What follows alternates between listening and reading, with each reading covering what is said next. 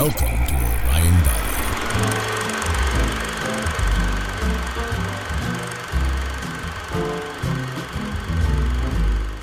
Hello, film jurors. I'm Josh Wahl, and frankly, I love movies. Welcome to my podcast where I dissect movies with fellow film enthusiasts and discuss why we love the medium as much as we do.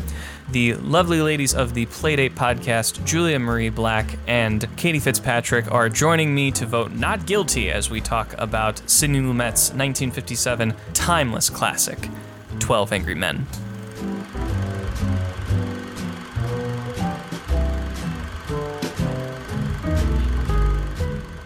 All right, we have a super special episode today because if you noticed last week, I got to appear on the Playdate podcast talking about the 39 steps, and it was only fair to continue the crossover episode here. Today we have Julia Marie Black and Katie Fitzpatrick. How are you guys today? So good. Oh, we're doing great. This is Living awesome. Thanks for having the us. dream. Of course. So, this is technically the second time that uh, we've had you on because, uh, as you as our listeners may have noticed, we did not have an episode come out two weeks ago. So, thanks for being patient. But we recorded an episode on uh, the HBO film Miss Firecracker. Um, from the 80s, starring Helen Hunt and Mary Steenburgen and Tim Robbins. Uh, but unfortunately, Julia's audio cut out after 50 minutes, and Katie and I continued talking for another 40. Uh, so I'm sorry, I'm the problem child. it's it's a true lost episode now. And since we didn't really want to uh, talk about that movie anymore because it sucked, uh, we decided to switch gears and talk about 12 Angry Men because we wanted to continue on the you know uh, play and film crossover. And on our 39 Steps episode, Julie, I think you mentioned it. The cool thing about that show and that movie is it made you want to watch more classics. And you know, you picked one of the great classics to talk about today, and it was your guys' first time seeing it. Yeah. yes, indeed. It made me very happy. I don't know what it is. Maybe it's because we've we've now shot in black and white, but I love watching movies in black and white now. Um, yeah, I just like never appreciated. I guess when you strip away color, you really get to look at what's there in a very um un um distracted way. yeah, it, it does strip everything back, and I think that was one of the reasons we're continuing our series leading up to the release of our short film, "Don't Be a Stranger." Julia is our lead actress and uh, co-wrote the film and co-produced it uh, with me as well. Uh, so I, I do agree that um, you know the fact that filming that that project in black and white kind of gives you a new like outlook on other black and white films. Um, 12 Angry Men is, uh, is a really special one. Uh, I've been uh, really itching to talk about this movie ever since I first saw it back. Uh, I actually saw it for the first time recently um, in uh, in May of just this year, and it had been on my watch list forever. And you know, I'm a sucker for movies that are plays and you know a lot of dialogue. And it's it was a really fun rewatch too because there's things about little character moments and choices between each juror that you pick up on. And there's it's just loaded with stuff. We have a lot to talk about. Um, just some quick specs on the movie. It was um, directed by sidney lumet uh, one of the great american filmmakers ever uh, it was released in uh, 1957 based on the teleplay so we're not technically breaking the rules this is a movie that's based on a play uh, by reginald rose it has then been adapted um, to um, to this to the full on stage um, in uh, in actual play form. It stars Henry Fonda, uh, Lee J. Cobb, Ed Begley, E.G. Marshall, Jack Warden, um, and you know a a bunch of, of classic actors from uh, the golden era of the 50s and 60s, um, and distributed by United Artists again in 1957. It is a clean cut. 96 minutes, which you don't see a lot anymore, which was kind of, um, you know, very nice that you're, this is a kind of an in and out movie. Um, as I said before, this is my second time seeing it, but I want to know for you guys, like before seeing it for the first time, did either of you maybe see the play or did you have any like preconceived notions of the movie? And what was your first viewing like? Um, I have a great deal of experience with this play specifically before I saw the movie. Um, oh, okay. I've please. seen 12 Angry Men read by 12 Angry Men. I've seen it read by 12 Angry Women. And I've also seen it read by an all non binary cast. So I'm going into this having seen three very different readings of it done before. Um, and it was really cool to see, you know, what they changed, what stayed the same, um, how each of these characters made these jurors so iconic considering like you just know their numbers, you know? I was in the reading that Julia did of 12 Angry Women um, when it was done. And I'd read the play probably a couple times before that. Um, I, I, can't remember how many times, but it's certainly a play that has piqued my interest enough to read more than once. Um, I think I have I've spoken about this at least on our show, which is that for somebody who majored in theater and who wants to be a teacher and hosts a podcast about plays, I like am not a big reader. Uh-huh. I I don't mind it, uh, but I just am a slow reader. It takes me a really long time. So, in order for me to read a play more than once, it has to really pique my interest. So, this is certainly a play that I've read over and over again. Um, but the first time that I watched this movie was actually um, not too long ago, it was a few days ago, and I cuddled up with a nice cup of coffee, a nice little blanket uh, there's some rain falling outside. Watched this movie in black and white. Felt pretty great, frankly. That's like the perfect environment. Yeah, uh, it really is. um, yeah. It's I, I was thinking about this today. It does seem like it's a it would be a play that lends itself to kind of, you know, bend the genders of the of the characters and yeah, doing it with all women or doing it with all um, you know, non-binary um, people and I, I think that that you know, it's it's not like I, am glad that it is open to that. It's not like the last five years where you try and do it with, um, you know, whoever, and then Jason Robert Brown's like, no, it has to be a man and a woman, and it's yeah, yeah, yeah, yeah, yeah. Whatever, cool. Jason Robert Brown. Yeah, yeah, whatever you say, but um, but like it's it's it sounds like it, you know, there's a lot of depth that you could bring out with the characters depending on who um, who is playing and the relationships and how people react to one another.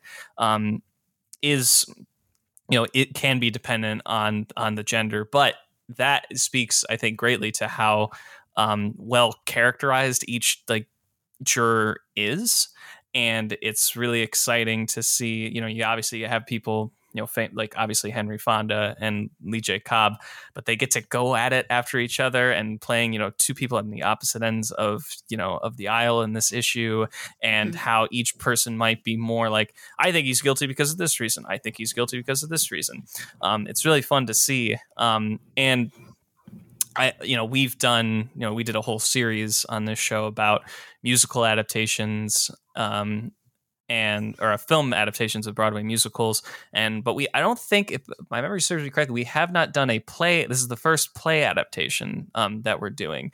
And you know, there's there's a ton to choose from. It was much easier to choose uh, you know, 39 steps than it is this. There's so many other options. You know, there's, you know, a few good men, there's uh uh like uh, Glenn fences. Gary, Glenn, fences, Glenn Gary, Glen Ross. There's there's a ton of them out there. All of the uh, like Shakespeare. Mm-hmm. All the Shakespeare, yeah. And I think it's interesting that you know some people can kind of dismiss movies like this and say that oh it's just all dialogue and that it's you know it's just there's not a, enough action it's not but if you write it with interesting characters, it can be very cinematic. And I think this is like one of, if, if not honestly, the best example. I mean, this is considered one of the greatest movies ever made. This is on AFI's list. This is just like has it's in the, like the top 10 on uh, IMDb. It's considered one of the all time greats. And I think it has to do with like the directing and the performances and everything that we'll get into. What struck you guys most about this movie on your first viewing? What really stood out to you? I mean, is it basic if I say Henry Fonda? He's just so good. Like okay. I I was just so captivated by every choice that he made. Um it was just so and there was one shot in particular where I was like, "Ooh, that's a that's a good shot." And it was when um it was framed in such a way that all the men had their backs facing away from the camera and in the very center um juror number three stood up and was was you know giving them all his his pitch as to why um this this kid should be killed. Um and that was just such a such a powerful just a powerful frame and a powerful moment. And the same thing when the um juror went on that racist tirade when they all stood up and turned their backs. Like that was just Mhm. such a oh so so good just per- a perfect use of silence Mhm. Yeah, I definitely feel like there's a lot about this movie that was uh, really quite impressive to watch. And I think for me, one of the biggest parts of it was um, the honestly just the lack of switching frames. Um, there was a lot that was done in one take of this. It it it feels very. Um, they're just trying to not really do maybe they were you know because this was 1957 but watching it back in 2021 um, it feels so simple and i know that it's not um, but that feeling of simplicity really makes you focus on what is at hand and what is at hand here is a group of, of people really trying to determine whether or not they should put another person to death.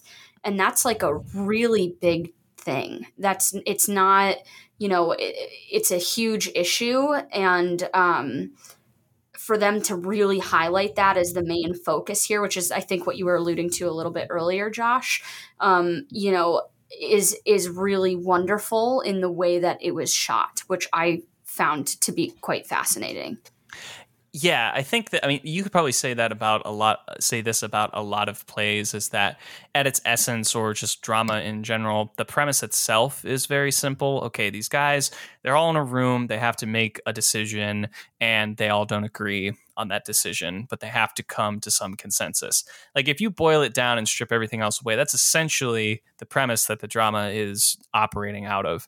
And I think that might be why some people kind of get turned off by movies that are like basically just plays because it's like, oh, it's just a lot of talking. They're just yelling at each other. It's not going anywhere. But what what's so great is that they it's in a tight space. It's in one room. You know, they're not moving throughout the courthouse. They're not, um, you know, they're not in the um, like uh in like in the courtroom. They're just in this one like back room. It's fucking hot. It's super small and they're getting like they're getting into it. And so the way that they're able to then just rely totally on the camera movements and the blocking of the actors, how they then break the case down into each individual element from the witnesses to the actual uh, you know, to the uh the location, to the actual kid himself they they make things very visual like when they're blocking out like okay if the old man walks from here to here and he has a limp how long does it take? You know that kind of thing. Uh, they they still manage to make it visual. And yeah you're right they do have a good variety of shots because there's long takes there's good close-ups they know exactly when to cut. Like I was just shocked at how well this this movie holds up. Like, yes, it's black and white and it has these old actors from the 50s, so you could guess that it's from the 50s. But Mhm. honestly, you could make this movie today. Just don't remake it.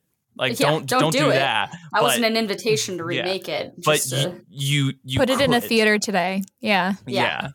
Um, and it was it's just wonderful to see.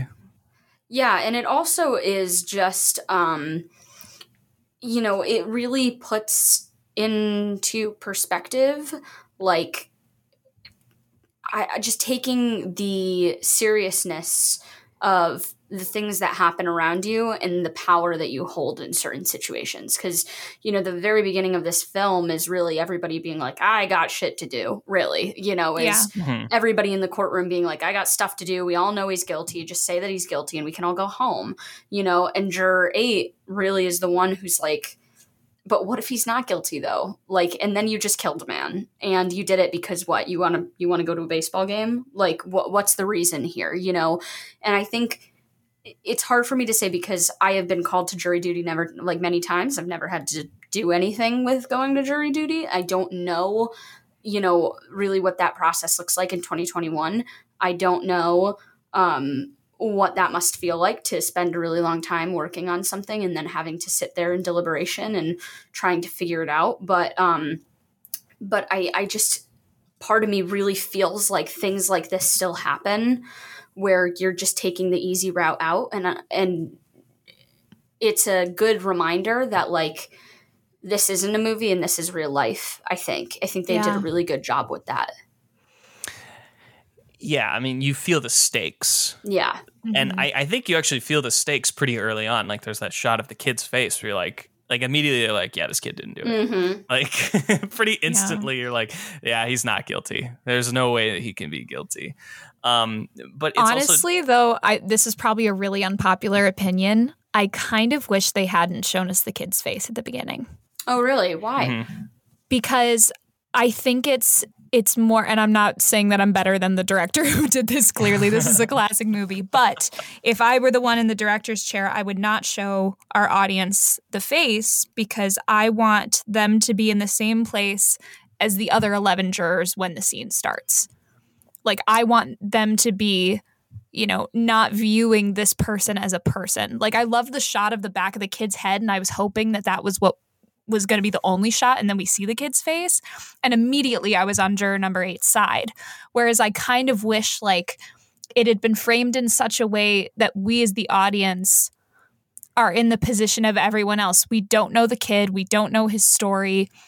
All we're going on is this shadow of a person Mhm. and it's juror juror eight that is the person who convinces us to view this as not just a picture on a screen but a person right Yeah, that's fair. I think the other interesting thing that they kind of to complicate it is that once they get into the room and they start breaking down like why he is guilty, like or why they think that he's guilty, and like you know, oh, the woman, you know, the woman heard her scream, "I kill you," or like you know, I, I the, she saw him do it, you know, and then he saw he heard say, "I kill you." Like everyone's reasoning for thinking that he's guilty makes sense. yeah Um, right. And then juror eight brings in all the other, you know, outside information that we need to kind of doubt that. But when you sit there and you think about like all the complications of the, you know, all the information that they have just been given, or at least that they're then giving to the audience, you're like, all right, I see why they think he's guilty. I, I don't I don't blame them for for saying he's guilty. On on the surface, that makes total sense. And each, you know, each revelation then becomes like oh wow okay yeah i didn't think about that and also because each revelation becomes so personal to each juror and has something to do with them um, which is kind of the you know almost the, the brilliance of the movie is that almost every single reasoning against uh or like for the kid to be not guilty is then coming from well you just have this opinion because of something that's going on with you. And they they- they're able to turn it on each juror like really well. Yeah, and that's one of the brilliant parts about the way that this script is written, really, is that it's written vaguely enough that um you don't really think about that those details like at the very end when she's talking about um they're talking about how the girl wasn't wearing her glasses. So she couldn't have seen you know this guy you know stabbing his father because she was getting ready for bed so she wasn't wearing her glasses. But like you know all of that is so vaguely written by them just talking about what time it was when that happened. And it's not brought up again until f- far later. And at that point that's when you really have to sit down and consider the evidence like they're doing. And i just think that's uh, it's brilliantly written you know? Yeah totally agree. Um, before we head into the critical breakdown i just want to ask uh, a theater question for y'all because you both like you said have a clear relationship to the play having read for it um, and at school. When you go into a movie that is an adaptation of a play do you have certain expectations especially if it's one that you may have a relationship to? Do you go in with being like i hope they do this this way. I hope that this is included or are you like this is the director's vision or these these creatives vision. Let's just see where they take it. Like what what do you have a certain mindset when you go into adaptations of plays? I think it depends on the play for me. Um, because a play like this um, is very similar to um, the play that we're going to be talking about on our upcoming uh, episode of Playdate called The Wolves, in which none of these characters really has. Uh, they all have a backstory and they all have their you know character development and whatnot, but they're all identified by like a number. Um, you know, and you don't really learn who everybody is right away. Um, and I think something like that is written in such a way that it almost takes every expectation I could have and like erases it. Um, and I sort of go in knowing the details and knowing the facts, but there there's a different way to interpret everything that they do and say based on what you choose to make of it.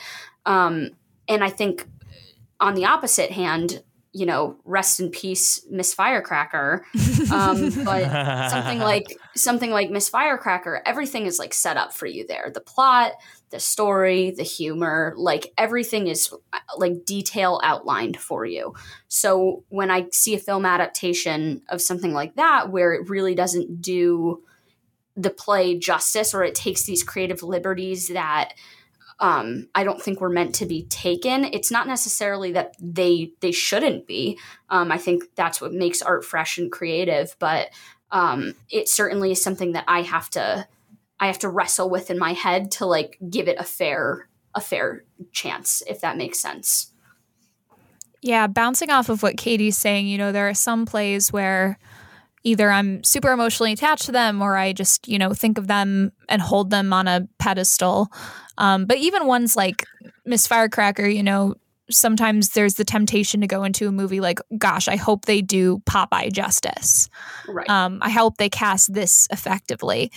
Whereas with this show, you know, because we just have the briefest of, um, you know, descriptions of these characters, you could really cast anybody in any role, and if they have the chops, they can pull it off. Um, for example, like I could cast Kate as juror number three or juror number eight, and they'd be two completely different performances, but I think she's fully capable of playing either of them. Thank you. You're welcome. Love you. You're incredible. Love you too. um, but I think you know there are certain plays that you go in and y- you know what you want to see. I don't feel that way about this one, partly because the script is flexible enough that you can. Um, I think okay, okay. This is what I'm trying to get at.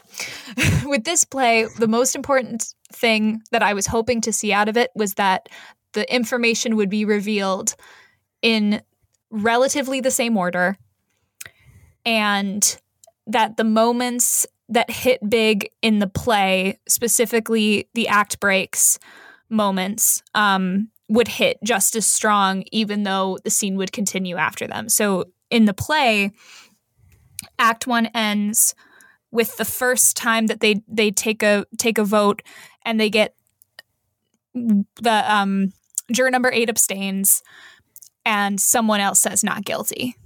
And Mhm. so that that act ends with juror number three being like, "Well, who did it? Admit it. Who did it?" Um, and that's that's how Act One ends. And then Act Two ends my favorite way, which is with juror number three, um, you know, lunging at juror number eight and be like, "I'll kill him. I'll kill him." And then Mhm. it goes to black. Those are two really solid places to end a scene um, and Yeah. to end an act. And so when I watched the film, I think the biggest thing I was looking for is okay, are those beats going to hit with the same amount of intensity and force, even though the scene continues after and you don't get a blackout? That that makes that makes total sense, and I think what's cool about this movie is they do a really good job of like use utilizing pauses and lighting changes to make it seem like this is the end of a scene because like it is like the whole movie is obviously one scene, but there are moments when the lights kind of turn down. There's another moment where a conversation stuffs and it starts to turn to an extra. Like it does feel like it's broken up into like at least segments. You know? yeah. Yeah. um and and to kind of go off of what you guys are saying like for me when i go into i, I try and be as um, open-minded of adaptations as possible i'm not usually one to be like well i mean the books or like the book or the play or the whatever says this so if it's not like this it's wrong you know i don't yeah. I try and see like I'm open. Not that you guys are saying that, but I know people that do say that. Um, and so I try and go in with an open mind, and also to be like, um, what what are they going to rely on? Because there's also certain limitations that um, you have with plays. Um, like again, it's because most of it is dialogue and character heavy. Sometimes the action or like the pacing may dwindle in a film if if done poorly. So I'm like, okay, what are they going to rely on? Are they going to rely totally on the dialogue? Are they going to rely on a certain actor um, or like the scenery? Or how are they going to do it? And it's really exciting to see like you know what stands out among the rest. But I think in terms of this movie, what's really cool is that everything feels like it's so perfectly in place. Like each actor, like perfectly um, brings out the character that they're playing, and um, the way that they're so like crowded in this room, and how they move the camera from like you get all sides of the room you know there's not really one side it does it doesn't stay on one side. You get to see the entire room and even in the bathroom you get to know you know exactly where everything is. Um, and again the story itself is so is basically drama completely stripped down and just to see it kind of unfold you you can't help but be like all right what, what's next we got we got 10 more people to to convince like how are we gonna do it like it's yeah and yeah. i also love at the very end like one of the last shots of the entire film is like a long pan of the table mm-hmm. where each juror like had an item their specific item was sitting on the table um you know so like for juror number eight it was the knife it was the tissue for the juror who was was sick. You know, like it was every single you know juror and whatever it was that was related to them when they had either changed their mind or was like their their their signature item thing yeah.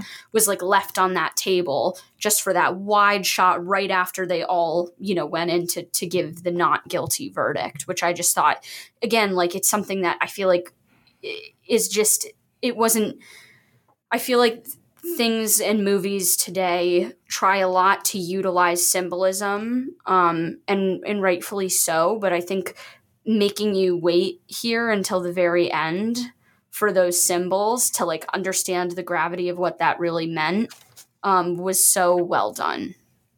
They left it all out there, that's for sure. Yeah, they definitely um, did. all right, well, with that, let's get into the critical breakdown.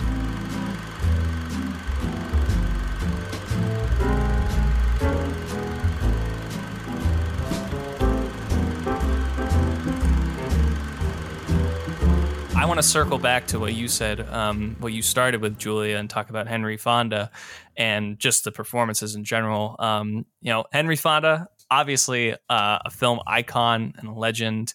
Um, movies like 12 Angry Men, Once Upon a Time in the West, On Golden Pond, Grapes of Wrath, How the West Was Won, The Ox-Bow Incident, The Longest Day, The Wrong Man, um, Fort Apache, The Tin Star.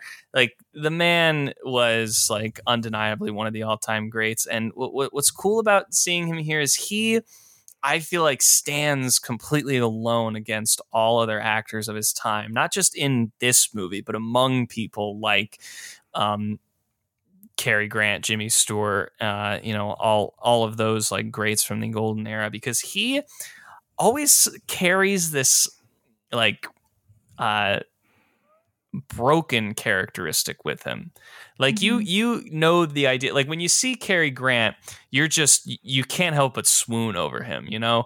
You're just like, wow, okay, I, am like with you the entire way just because of how charismatic he is. Not that Henry Fonda isn't, but what was cool about Henry Fonda was that he you looked at him and you were like, and maybe it's just like leftover stuff from the Grapes of Wrath throughout the rest of his career, but you're just like, wow, you have seen some shit, my friend. Please, please come in. It's cold outside. You know, you like you, yeah. you feel bad for him, and he's and it, he brings that in perfectly here because you can. He's the smartest guy in the room, and you know he is the leader, and he's the first guy to be like. I don't know. And what was smart is that you know in the beginning when he when he raised his hand to say not guilty, he's totally just being like, well, I don't know. And, you know, I, it could be, you know, this person could be wrong or this could be incorrect. But you also kind of get the sense that, like, no, he knows. Like he is certain, but he can't just totally be like, you're all wrong. Like he has to slowly work through the process of getting everyone on his side um, and going through it as as democratically as possible and it is fascinating to see like you absolutely you can't stop watching him. He's just so interesting. Yeah, I'm I'm almost a little embarrassed to say it, but this is the first thing I've ever seen him in. Julia, Mhm. I know. Black. I know, but here's the thing. I think it's f- to the benefit of this podcast because I can say, you know, as someone who's never seen him act before, that like this brokenness that Josh is talking about isn't just from prior performances. Like it is Mhm. truly like the the the thing that blew my mind about him and it's difficult to do with this character because when when tasked with playing the quote unquote smartest person in the room, oftentimes we take smart to equal assertive. Yes. And what I think he captures in this performance is the sensitivity and the subtlety of someone with a quiet understanding. Um, hmm I don't know if I'm explaining that very well, but there's something that's very inviting about his entire demeanor. Even though he starts, you know, the scene, the I say the scene, he starts the movie facing out the window, not really giving his his like attention to anybody. He's just, you know, facing away from everybody deep in thought, we can surmise. And there's something about the way that when he joins the table and he's facing everyone, he's being so um, open and inviting to them that it's really hard as an audience to hate him because he's giving so much of himself, even if he's keeping his information close to his chest at the beginning. And so by the end, I feel like we're all kind of that older juror that comes up to him and says, you know, what's your name? Because we we have grown to love him throughout the entire film. I, I will say the only actor that I knew in this was um I can't remember which number he was, but he was the um he played Nick in It's a Wonderful Life. He's the guy who's like, "Hey, get out of my bar." That guy. And he played, I think he Oh. played like juror number 9. what a fantastic movie that is. Oh, such a good movie. Listen to our previous podcast episode on "It's a Wonderful Life" and how, Yeah, how that movie plug. and how that movie made me bawl my eyes out. Oh, that Oh, it's movie so is good. fantastic. Talk about Um, movies that hold up. Like, Yeah, right? ooh.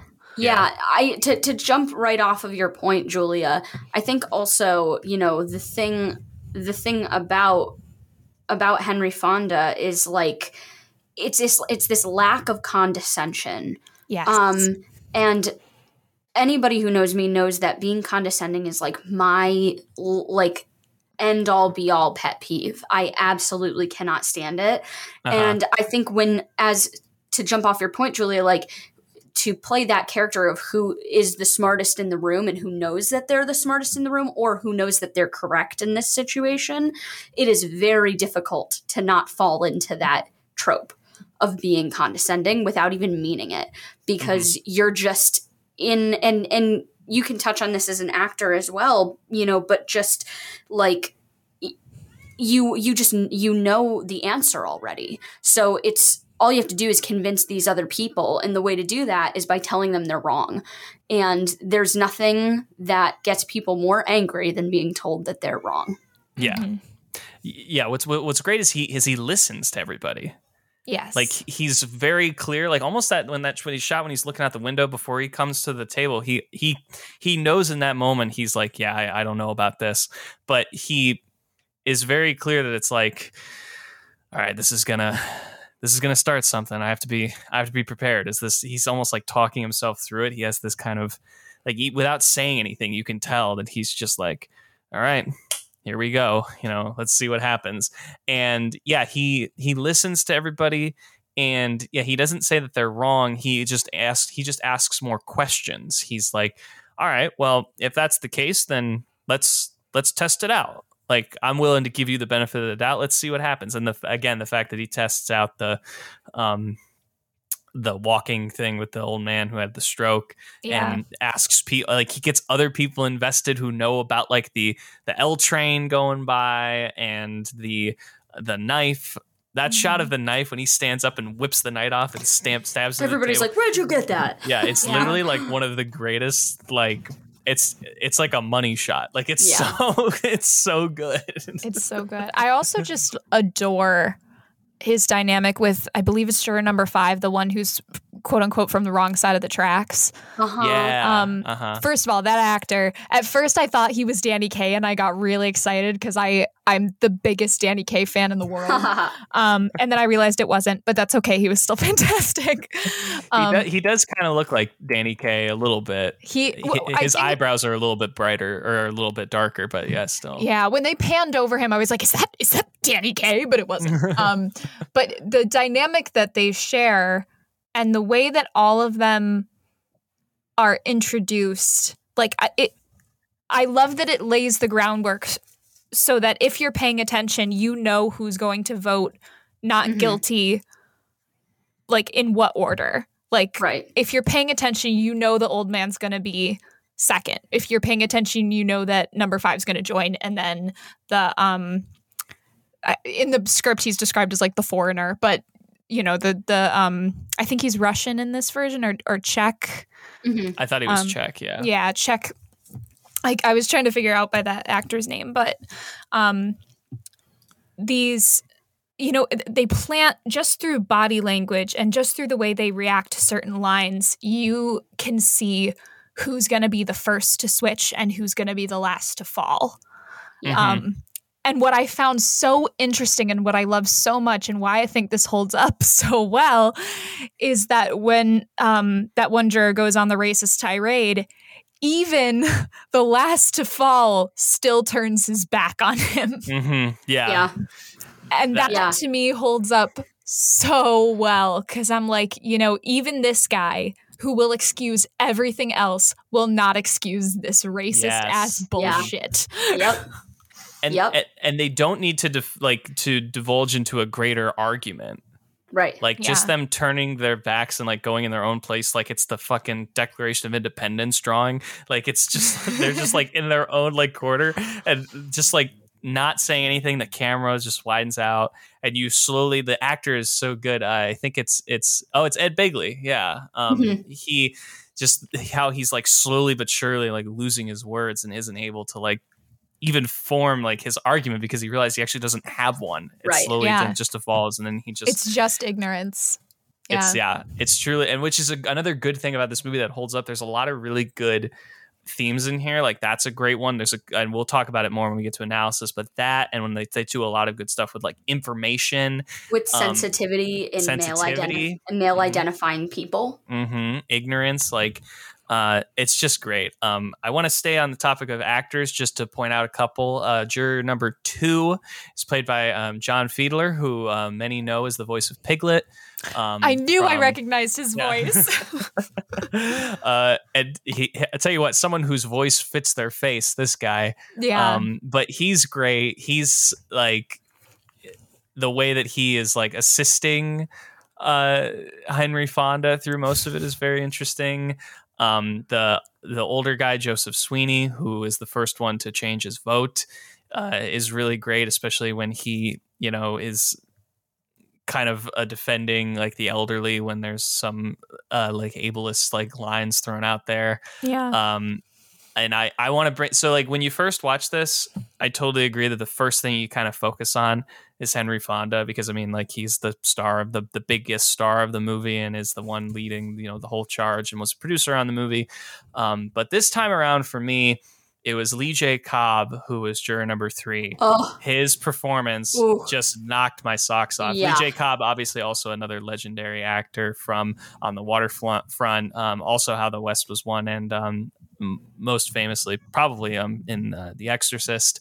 mhm. And he was in Death of a Salesman on Broadway. And so you know, not just- iconic at all. This guy. No. He's never No, never worked a day in he's- his life. he's- he's, he's a, yeah, he's a that guy. You know, and you but- know the relationship between um, Henry Fonda and Lee J. Cobb with these characters, it reminded me, and maybe it's because it's a courtroom, maybe it's just because it's two fantastic actors working off of each other, but it reminded me a lot of the 2014 movie The Judge with Robert Downey Jr. and Robert Duvall.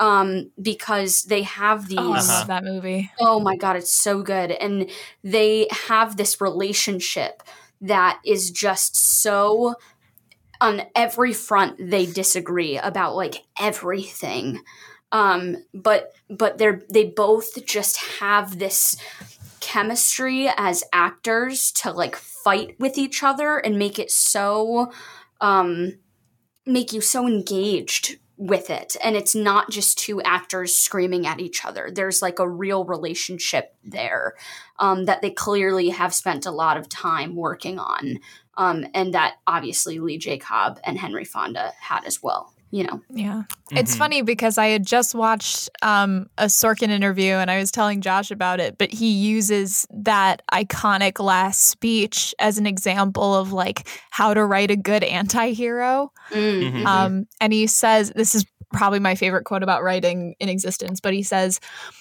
an anti-hero should constantly be making or constantly be making the plea to God as to why he should get into heaven. Yeah. And like nice. That last speech you you can see that. You can just see how purely and fervently he believes what he's saying. And then you also see the moment where he breaks and says i was wrong not Mhm. guilty. Like that just oh Yeah. so good. Yeah. so dramatically satisfying.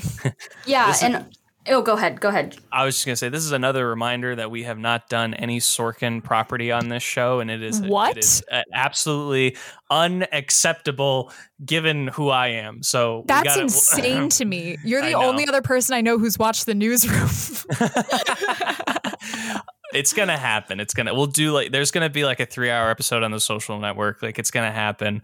Um, but just to continue on just quickly before uh, Katie, I don't want to like make you lose your thought or anything. oh no um, don't worry what's about it about that last monologue what's so good is that like all well all of these actors do really good just in their own form like they all their looks and their um like stature all play to who their character is and lee j cobb being this very clearly like he is this kind of brooding figure you know he's like he is the kind of the out of shape in shape guy from the 50s you know but like he's got this Yeah. like kind of gut but you could tell he could kick your ass and he has seen a lot of stuff and his stuff with his son. They let you know really early on which is actually something that i had forgotten that they had done. They had set up his son during the first long take like in the beginning of how you know uh his son you know they had a fight they haven't spoken in two years and they kind of just you know um put that away and make it it's in the back of your head all the time when he's talking about kids and how these like you know you, you work you work so hard and then you know they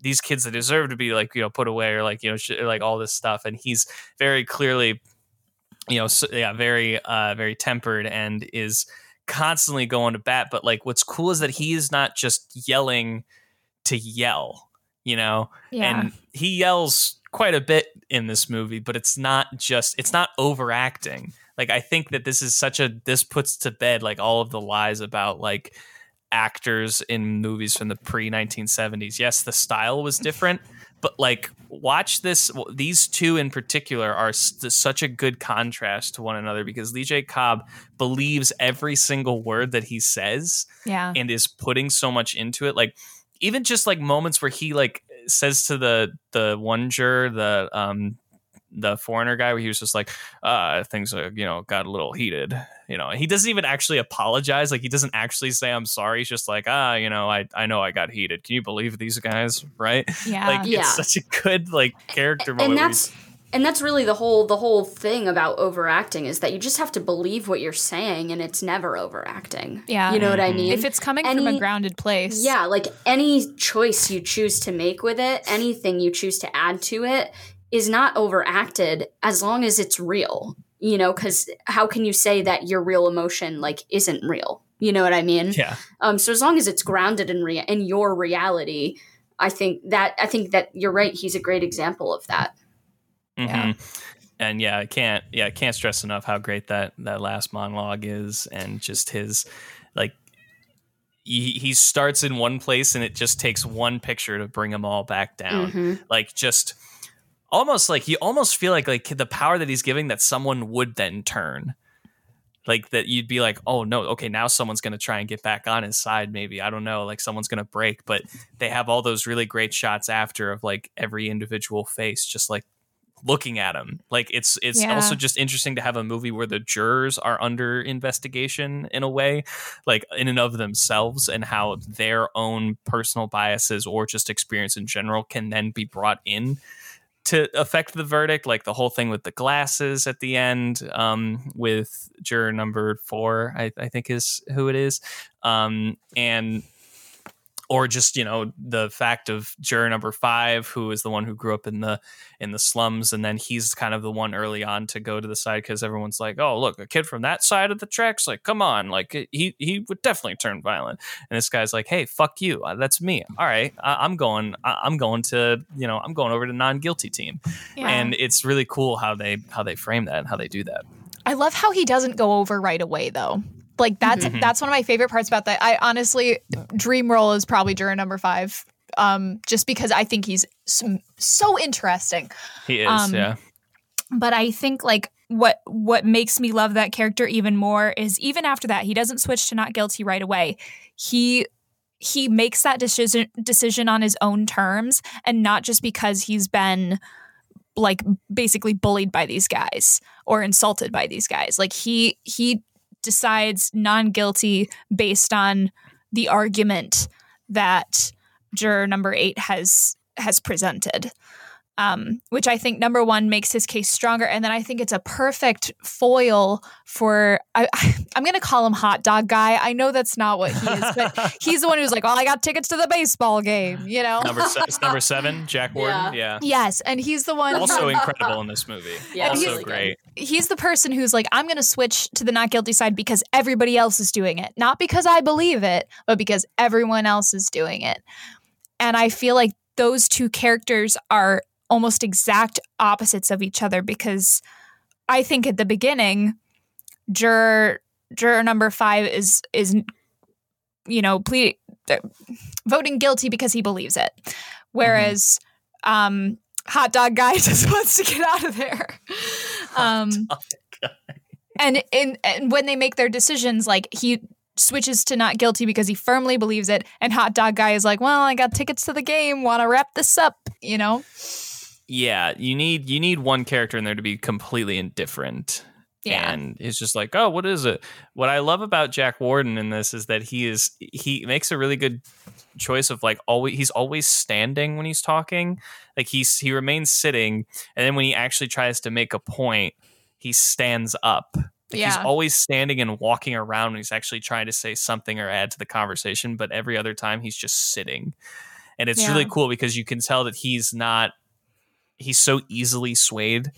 Like he doesn't have an actual sound opinion and you know he, he how he relates everything to sports. Like there's that one moment where he's like oh you think this guy if he was in the ring with uh he would uh look the point is and then he sits back down and then goes back into like his thing. Yeah. he very clearly doesn't really know what he thinks and is not um and, and he, he he plays that so well and yeah he is the kind of stereotypical 50s character of just like ah you know you know baseball yeah baseball you know and just I Right. get like, two tickets to the game. he keeps ragging on the Baltimore fan Yanks like oh yeah the, yeah, Yeah. the Baltimore Baltimore staple over here. He's got something to say. Like he's, he's I feel like yeah. him and the advertising guy are like the two most charactery of the characters. Like mhm. I'm an adver- It's funny because in the in the play, the advertising guy says he's in advertising at least like five times. Yeah, he does. He's just like, well, see, I'm in advertising, and in advertising, you gotta blah blah blah. And I, I like that. You know, I, they did cut a, a, ch- a chunk of dialogue out Mhm. of the movie. Like they definitely trimmed it. Um, Yeah. Either I guess uh, what I mean to say is they added more when they adapted it to the stage.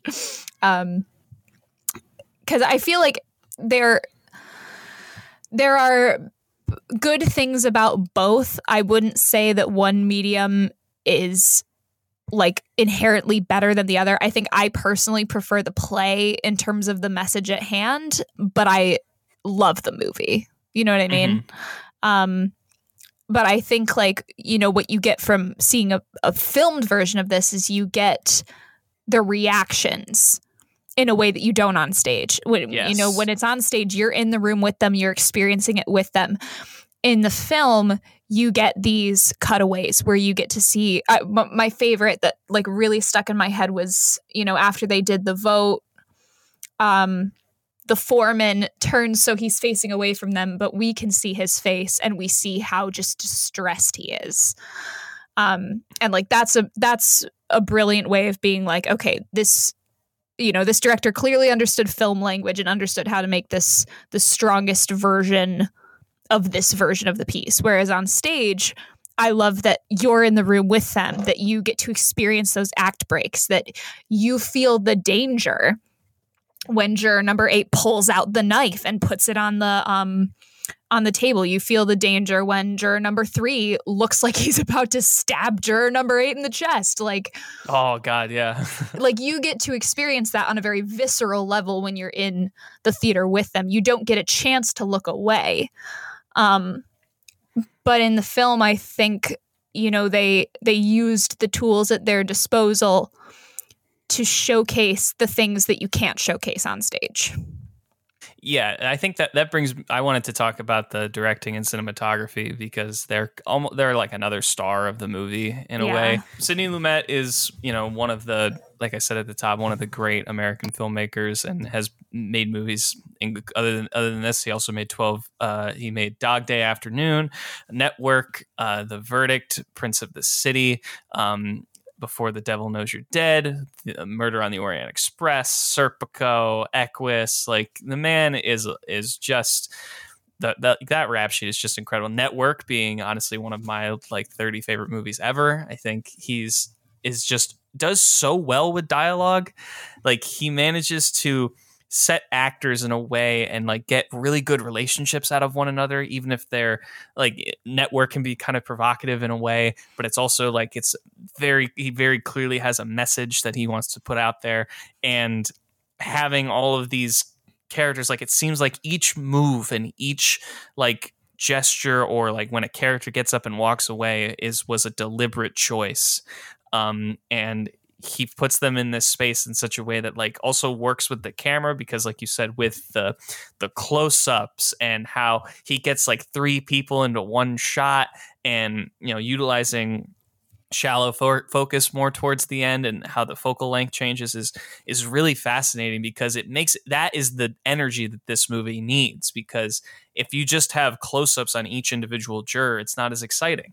But when he can like have one person talking like there's a shot towards the beginning when the foreman is talking and the other two jurors on his uh on his right are also in frame like the way that they're just looking at juror number eight and just kind of also listening Mm. like that makes it so much more interesting than just a close-up on uh, the foreman which they obviously do later but then even like when it's a close-up of juror number um, nine i think uh, whoever the older uh, the older guy is um, the uh, yeah nine juror number nine. And he's like looking directly into the camera. Like it's so close and he's like looking directly. And that's when you know like the story kind of changes. It's just such a great pairing and utilization of space and dialogue and actors. It's it's it's masterful. Like it's so incredible to see that someone actually pulled it off Yeah, Yeah. and it also I love one of my favorite shots in this whole movie was the like very last the last thing that you see of all of the different jurors walking out of the courthouse and like going their own ways right after you learn, you know, juror number 8's name. And it just mm-hmm. puts into perspective this idea that all of these people are from different backgrounds and they don't know each other. And they have their own separate lives and they do their their their own people with all different jobs and they come from all different walks of life. And you know they had an experience in that courtroom together that we only know because we're a fly on the wall but theoretically they're the only people who know um, you know what that whole experience was like um, and you're able to get all of that from like a five second shot of them walking down some stairs Yeah. you know it's it's very cool I love that idea that they'll probably never see each other again. oh, yeah. I there's just something so satisfyingly dissatisfying about that ending because you know we we don't know how many hypothetical jury rooms they've all been in in their lives and we don't know how many they'll be in after this. And we honestly don't know if anything they learned from that one day will stay with them. That's true. Yeah, it is. I, I do love the idea that they don't see each other again. That this is just like I think that adds to it that we also don't know their names. You know, and everyone's Yep. just kind of operating totally on their own morals and um, you know, and beliefs and just clear understanding of the case. You get enough characterization where it can still move the story. And I mean that again is just how good the actors are. But but also like I forgot that the movie also starts with you seeing a few of them kind of going into the room. Like um it's like almost as if there's like a break or something during the during the court and you could see a couple of them like leaving the bathroom and going back into the to the room and then it cuts to the the actual judge saying like all right now you men have to you know you must come to a unanimous uh, verdict. And that's really cool like it is setting setting the scene really good uh, really well and yeah the fact that they all just leave and just go off as, as almost as if nothing had happened like they just go about you know their night and you know they'll end up getting up the next day. It, it is really it is really interesting to think about and i don't like i feel like in today this movie does well someone then does a fucking uh prequel to juror number threes and is like ah let's see the fight with his son And Right. now yeah, like fuck you no Like, Yeah. Well, I think so that's what's so interesting about the the mediums here and the different mediums. I feel like um, you have the opportunity to really do a lot with it being done in the theater because there are so many options of ways that you can take this um, and different things that you can do with it. Um, but I also feel like I don't know. I think there's just something about the this film um, that really just hits home. I feel like for the points that this is trying to make, and maybe it's because there are no theatrics, quote unquote, to get in the way, because you know there is, it is in black and white, and it is. Uh, there's not like a lot of quote unquote movie magic. You know, like there's no there's no Spectacle. spectacle. Yeah, there's like nothing there um for you to to distract you from like what you're there to watch. And I think sometimes a lot of the times in theater you have the opportunity to create this like spectacle effect with whatever you're doing. Um and and I love not having that. So like I'm fascinated to see what this play would look like in person because I've I've read through it with a group of people, but I've never I've never seen it in the theater as an audience member. Um, I would be so curious to know what that would, experience was like after experiencing it as a viewer in the film. one other thing I, I wanted to say is that I think it's really there's something about movies that take place on a hot day. Like this is they, they say it's the hottest day of the year. You know, this movie does it. Dog Day Afternoon does it. Do Do the Right Thing does it. And just having all these characters just like glistening and like soaking throughout this entire movie Yeah. um kind of adds to the intensity of it. And oh, the well, other there thing is was, currently a heat wave going on here yeah, in New York City, and I think it- Mm-hmm. a, a lot of places. So I'm feeling that sweat. Yes, I feel it as well. frankly. Um, and and the other thing I was going to say was that what also kind of adds to the intensity and make you really focus on what they're saying is that there's no music. Um, Yes, other than yeah. at the other at the very beginning and at the obviously at the the very end when they leave, but you know, there's no they don't add a lot of like crazy intense or uplifting music when people are arguing with one another. They just rely totally on um you know the the words of each other and then once the rain starts to come in then you get kind of the background sound of you know the the water hitting the um hitting the window and that almost makes it more you almost are more on edge because there's more chaos going on around and and having that and then when the one juror goes into his you know prejudice tirade is just like oh wow okay there's a lot going on and they do it so well and it's cool to see how you can how no music is used you know um, Yeah. to its advantage Case and point, uh, the film Halloween Yeah. That movie with Jamie Lee Curtis, My Um, queen. my freaking queen. Um, I have never been more terrified watching a movie before than that than than that movie when I watched it for the very first time because of their use and utilization of silence. It Mhm. was Yeah. freaking terrifying. I don't know who ever decided that putting music in movies would be more suspenseful than silence. Um, I think in some cases it can certainly help. Um, but if you're looking for suspense in a situation, there's nothing more suspenseful than nothing going on. Yeah. I politely disagree with you, but that's because I'm a Okay. huge film score nerd. Totally. Um, I, yeah, tell me. Believe me, I I I love me a good film score. You Mhm. know, I was an instrumentalist my whole life. I Yes, think film scores are f- f- freaking genius. They're they're they're incredible. I just think um I I feel like in times where you're meant to be uncomfortable, the more realistic you can be to what that would look like in real life when there is no music going on um is at least for me it makes me far more uncomfortable in i think the way that it's meant to I I- agree. I, I also think that the one of the best examples, if not the best example, is No Country for Old Men because there's like no music in that movie and it just makes it so much more eerie. And, yeah Uh, so I mean, yeah, I love I love a good film score too, but like when it's so hard to utilize silence effectively without it being boring or right uninteresting. right I will say I, I agree with you in this respect. I kind of actually wish they hadn't used any music at all in this unless it was diegetic, um, mainly because it shows up at the beginning and at the end.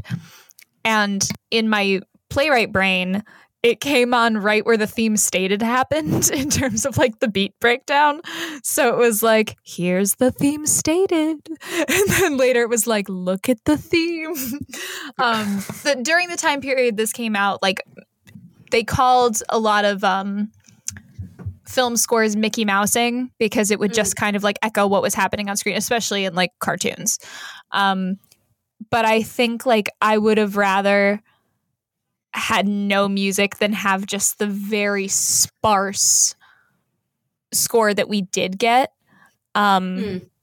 Because, and I, I think because Henry Fonda had a very grounded performance, like this didn't happen. But I think had you had a worse actor, that scene and that moment where he's speaking and the music comes up underneath would feel very self important. Mm-hmm. Um, but luckily, you have Henry Fonda at the wheel, and it didn't feel that way. Yeah, I agree. I mean, I just think it would be weird if if the ending was if just the way that the timing of the last shot, like you were talking about, Katie, of the of the table, and then you know melded with them leaving, feels a would be a little strange timing wise without the music. Oh no, I Um, think it's fine in that moment to have the music. I'm just saying when anyone's talking, Mhm. um, because it did start with music at the beginning too, when it did the title sequence, and Oh, I yeah, feel like that's right. anything where you know it's either beginning things or wrapping up things, like I think it makes sense to use it. But it was more that in that particular moment when he's you know speaking about, but it is possible, and the music came up underneath. I think like it didn't, it wasn't necessary in that particular part. I see what you mean. I see what you mean. Um, do you guys have any other critical stuff you want to talk about, or can we move on to analysis? No, Let's to analyze. Let's go to analyze this.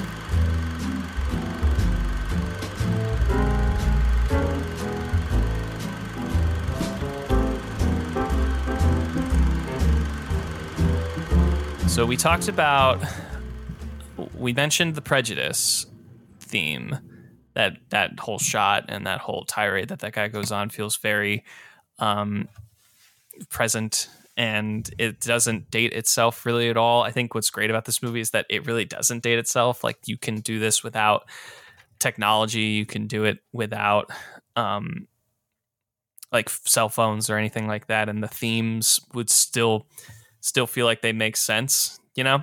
Yeah. Um, and the one that really stuck out to me, the prejudice one is is a big thing. I mean, there's that that funny joke where he's like, um, you know, you know, he's a, he's an ignorant slum. He don't he don't know good English. He's like he doesn't know good English. Like that's a good Great line. great line. You know, it's a it's a gr- it's a good like themes like that like that is like good a good like theme statement right there. But It's the also one that a really good character builder. You know, like it's a good line to to showcase what that who that character really is by correcting his grammar. Yeah. Yeah.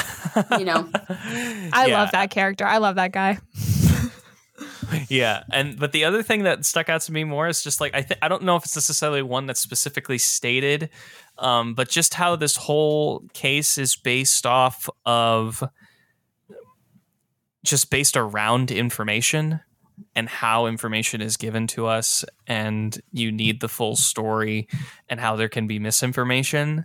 It felt you know very you know s- speaks loud in 2021 i think Yeah. um, because there's you know there there's so many moments where Lee J Cobb is like trying to stop the information and keep Right. I mean, like because because ignorance is a bit like not only just prejudice but also just ignorance to facts you know that is Yeah. a very clear issue throughout most of this movie and especially with yeah with Lee J Cobb's character and how he's like you know you don't need this. This is ridiculous. You know we, we there's no need to be this thorough. Like he's like really trying to go against it. Yeah. and you know the discourse there feels it's i mean it's much angrier now and it's much more uh uh what's the like damaging. I mean not that this isn't damaging because they're putting you know they would be putting a man to death but like this is nowadays it's just as you know we have all this bad information and conspiracy theories about the vaccine and just about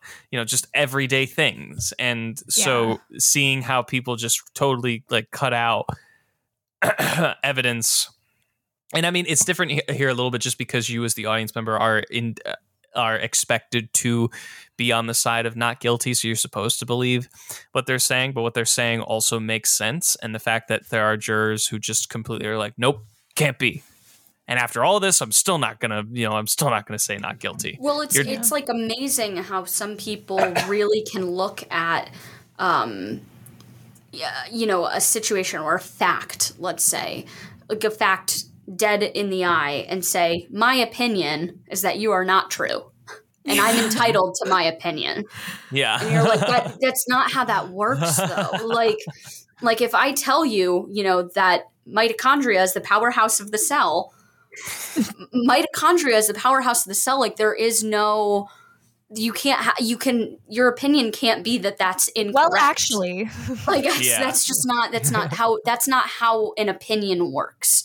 yeah. And I think that's what is a something that's very infuriating about this story is that it still rings so true to where we are right now. And maybe it wouldn't have rang so true back in 2012, but in current day 2021, between politics, global warming, racism, sexism, the vaccines. Literally, Yeah. I couldn't help but think about the the- vaccines with this Oh, film. of course. Well, you know, my my my family, you know, has been on the front lines of this pandemic since the very beginning, and and they tell me all these stories of these people like on their deathbed, like on the ventilator, getting ready to pull the plug. That the last things that they say are like, "I just didn't believe that this was true. I thought it was fake." Like they're, they're sitting there like literally about to die and some of them still think it's fake Mhm. it's it's it's absolutely mind-boggling to me it's mind-boggling i don't get it Yeah. I remember Yeah. honestly, like I was I was working at a um restaurant before I moved and it was the day I came back from just having had COVID and having to be out for my for my two and a half weeks. And I come back in and I'm seating this guy and this guy comes up and he's paying his bill and he goes, you know, this whole this whole mask thing is so stupid. I mean, I like I I just you know, I think this is real. I just don't think it's as bad as they're saying. And I literally was like, oh, it's bad. I just had it. Wouldn't wish it on my worst enemy. here's this this is the this is the more harmful pandemic that's going on bad small talk like no Yeah. one knows how to make small talk with people anymore so did you get your vaccine yet what kind did you get just pay your bill and get out of my face yeah right Yeah. And it's always the spitters too. It's always the ones who have their mask down and are just spitters. spitting. I swear, like, oh my God. It it was like I I can't even tell you how many juror number threes I sat. in my Yeah, in my time at a restaurant. Yeah. Oh my Who are you? Are you juror number eight or are you juror number three? If you're juror number three, let's rethink some things. yeah. there's but there's so many good lines in the movie to bring it back to the movie um that like really kind of speak to because they don't go off and do like a monologue of like you know this is all about information but like there's a good there's one you know exchange between two and eight where two says it's hard to put into words i just think he's guilty i thought it was obvious from the word go nobody proved otherwise and juror eight says Nobody has to prove otherwise. The burden of proof is on the prosecution. The defendant doesn't even have to open his mouth. That's in the Constitution. Like, Mhm. Yeah. again, like just stripped down without any technology or like it's all, this is now all moved to chat rooms of like, of conspiracy theories and QAnon and just misinformation. And it's, and it's, it's shocking to think like I don't know. I think one of the great things about watching some of these classic movies, and I'm just I, my takeaway from so many of them, especially this one, I was just like, God, man, people were smarter back then. Like, like, people were so articulate and like good at like bringing out their point, and some of them actually do make good points, specifically with the actual information of the case. Like I said at the beginning, when you're listening to them, you're like, Oh, I see why you're voting guilty. Okay, I can see how this information would add you be like guilty. I get that, but like the fact that they like just are constantly trying to bring out all of this other like stuff that no one even like actually considers. They'll just they they feel so safe being in their own bubble and wanting to not actually face the fact that they're wrong and because they've they've dug their like the thing with juror number eight is he's already dug his heels in so much that he doesn't want to get them out. And yes his whole reasoning for saying guilty is completely personal and it's honestly amazing like how he breaks down and you put it together that that's the reason why he's so held up about this. And they ask him about why are you taking this so personally? But like just the you know the ignorance is bliss mentality of he will not back down and just being like i've already committed to this mindset i'm not letting it go Well, it's embarrassing otherwise. yes You know, it's like it's like this fear of embarrassment where people are like, "Well, if if I'm wrong, what am I going to do? Admit that I was wrong?" Yeah. everybody's gonna laugh at me you know it's like this idea of not wanting to to back down from your opinion for fear of how it's going to be received you know and i feel Yeah. like that's the stigma that at least our generation is really trying to like get out of people's heads that like it's okay to like change your mind about things when you have new information given Yeah. to you. When you've opened yourself to the possibility of of learning something new or being open to hearing other points of view and i think that a lot of people who say that in our generation are equally as as closed-minded just in a different way. Um, but i think that's the the thing that we all as humans like really need to work on you know Yeah. So in essence, Katie, you're saying this is a story of pride and prejudice. get out oh my god oh boy Honestly, though, like I, I really appreciate the attention to detail about the lawyer and how the lawyer may not have been doing a good job hmm and Mhm. how you know they've been put in this situation where they have been able to do more in an hour for this kid's case than the lawyer did over what we can assume was days. And what blows my mind about this whole thing and I think is the most harrowing part like the scary part about why this movie holds up is how trivial it is for people to just throw away a life Mhm. And how like that whole like f you got mine attitude of like if it doesn't affect me i don't care. And yeah. I correct. especially right now we're seeing that over and over and over again between you know how native americans are being treated in this country how you know people are viewing covid and the vaccine and like the fact that children are now dying hmm and have been dying. And people still don't care. and with this case, I think like it was a very smart choice that this person was 18 years old. This is an 18 year old person who they are so willing at the beginning of this session to be like, yeah, he can die. Yeah. Like, And- come on, I got I got stuff to do. Yeah. And I love that the argument of juror number eight is not even that they should vote not guilty because they believe without a shadow of a doubt that he's not guilty, but that they don't believe without a shadow a shadow of a doubt that he is guilty. Because there is even the slimmest possibility that they could be putting away an innocent kid. Right. And I think that's why I appreciate his argument so much more than if he was just like, beyond a shadow of a doubt, he's not guilty and I can prove it. What he's saying is, we shouldn't be so willing to throw away a child's life based on a knife and two vague, quote unquote, first hand accounts. Yeah. Yeah, absolutely. And the, when I was watching this this time, it, what kept sticking out in my mind was the Steven Avery case, whi- which was the basis of making a murderer, um, and how you know the you know judicial system of um, Minnewaska, I think, is where that case takes place. Um, is just like completely failed him and was against him from the start, and uh, you know basically ruined his life twice, and um, it's and I think one I think some I think a more cynical person would could look at this movie and enjoy it, but also say that what hasn't held up is that these men end up having good consciences and uh you know tell them to speak honorably and go for what is right rather than what they think um than what they decided before they went into the juror room you know Yeah. uh to deliberate but Yeah. you know i and yes it, it's sure if you're cynical like that I, I get what you're saying but i think it's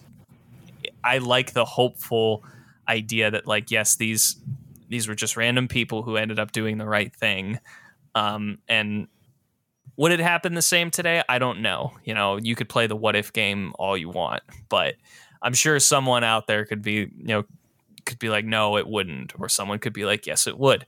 But I think that's what makes the story itself so compelling is not that it's naive to be like this is what uh would happen like this is exactly how this would happen. I don't think that's the case. I think it's hopeful or that it's powerful because it's saying this is what should happen. yeah. Like this is exactly how this hour and a half in these men's lives should have gone and they came to the right decision like they did the right thing but they also took the necessary steps to get there and you're right it is fascinating how if they came to the guilty verdict everyone would have failed that kid like they failed him his lawyer failed him. Uh, the the witnesses the like they all failed him. But here these men just stripped it all down in an hour and a half and managed to come to the right decision. And that's what makes it so powerful. And i, I don't necessarily think um, you know i'm not i don't consider myself a cynical person. I tend to be hopeful and optimistic. And again i don't know if this exact situation would happen in, in real life. I've never been in a uh, you know i've never been on a jury before um, but it's powerful that this is the ending that it comes to it's also not schmaltzy like it's not uplifting like we are heroes we did the right thing like these guys Yeah. leave and they're like like they all leave and they're like shit i am like beat like they got their Yeah. shit kicked out of them you know Yeah. and that makes it so much more interesting It sure does. Yeah, it sure does. It makes it way more um, exciting to watch, frankly. Yeah, absolutely. All right. Well, it is that time of the episode. We have reached the end. Before we go, I want each of you to tell me why you love this movie and how it adds to your love of movies. So, um, Katie, let's start with you. I love this movie um, because, well, a couple of reasons. There are very few movies um, from this time period that I enjoy watching. And I think it's just because, as we discussed in our last uh, Dead episode of, of you know, Miss Firecracker, R.I.P. that RIP that I have a really hard time watching things and not fo- and focusing on anything but the acting. Um, and especially for movies that were created um, a longer time ago. You know, this was 57. So, I mean, it wasn't crazy, crazy long ago, but um, that's certainly not contemporary. Um, I tend to focus so much on their acting and because acting styles have changed so much from then to now, um, it's hard for me to view that in a non-judgmental lens and this movie really helped me break that stigma in my own head um, which was really something i feel like i needed um, and i think that this has made me love movies because it, it also just kind of shows me that i can have a wide range of things that i find fascinating to watch and they don't have to all fall under this category that i've created for myself so that is why I love movies. That's amazing. Thank you. Julia? Um so as you said at the beginning of the episode, this did fulfill my call to action of watching more um old movies, which was great. Um and I think what what I what I love especially about movies from this era um is that I I surprise myself when I watch them with how good they are. Mhm. Um, like I remember the first time I ever saw Sunset Boulevard, and it, it had just like Aw. popped up on Netflix, and by the end of it, I was just in tears, and it was one of the most Yeah. captivating things I had ever seen, and I I didn't know that that was possible before I saw that film.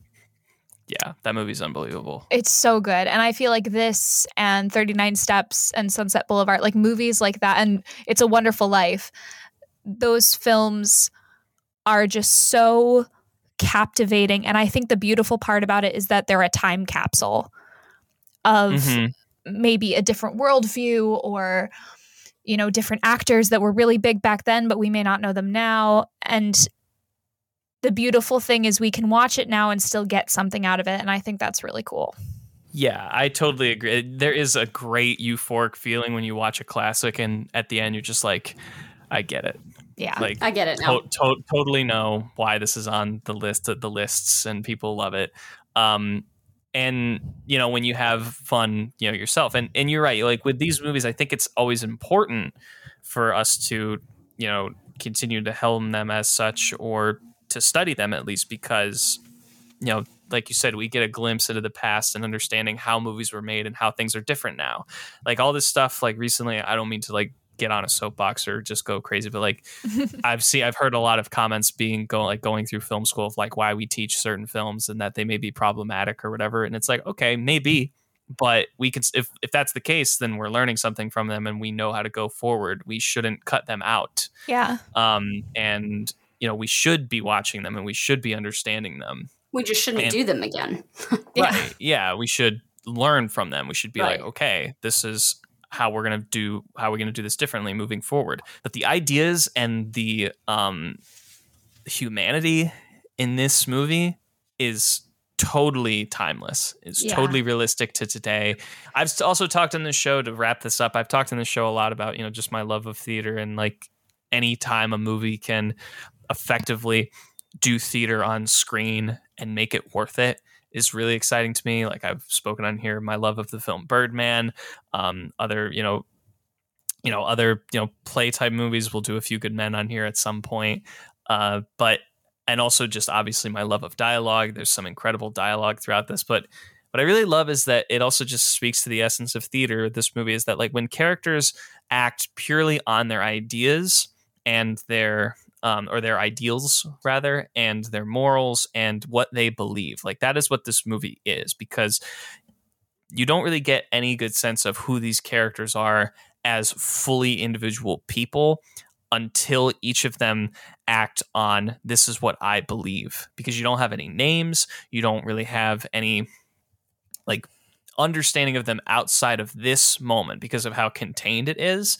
And when you do that you can tell that they have have stuff they have had stuff happen to them in the past but once they're here we can only guess. And it become and it's fun that way but it's also you get such a good glimpse into who they are through what they believe and that is all that they base it off of and that makes them an individual character and they grow and you can you just get more information as the play goes on and it's so exciting to see that because that just means smart writing and also good characters and like good actors I, I guess and it's different it's one thing to when you watch a classic and you're like this i get why people love this, and it's another thing to be like, this holds up. Yeah, like this is absolutely. this is something that is always going to be loved and is like I can't imagine a world where there's going to be a bunch of re- revisionist think pieces of like was 12 angry men actually that good like fuck you Yeah. yes it was and it will always be this good I Yeah. honestly hope that, you know, either people watch this film and are encouraged to either watch the play or make it happen in their in their communities or vice versa. You know, they see the play or read the play and they watch the film because I think both are super valid retellings of this story and they both have their merits and I think you can you can get so much from this story that you don't necessarily get with other stage to screen adaptations or vice versa. Um, and I think that's the mark of a of a really good story is if it can transfer mediums and it still works in some way, shape, or form. That's really cool. Yeah, I agree.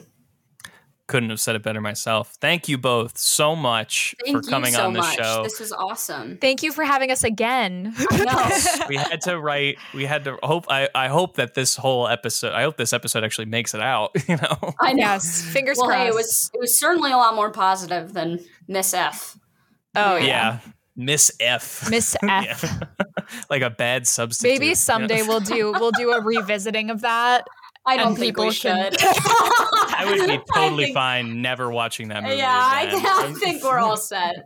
yeah uh, but definitely watch 12 angry men again Yeah, Thank definitely you. watch it.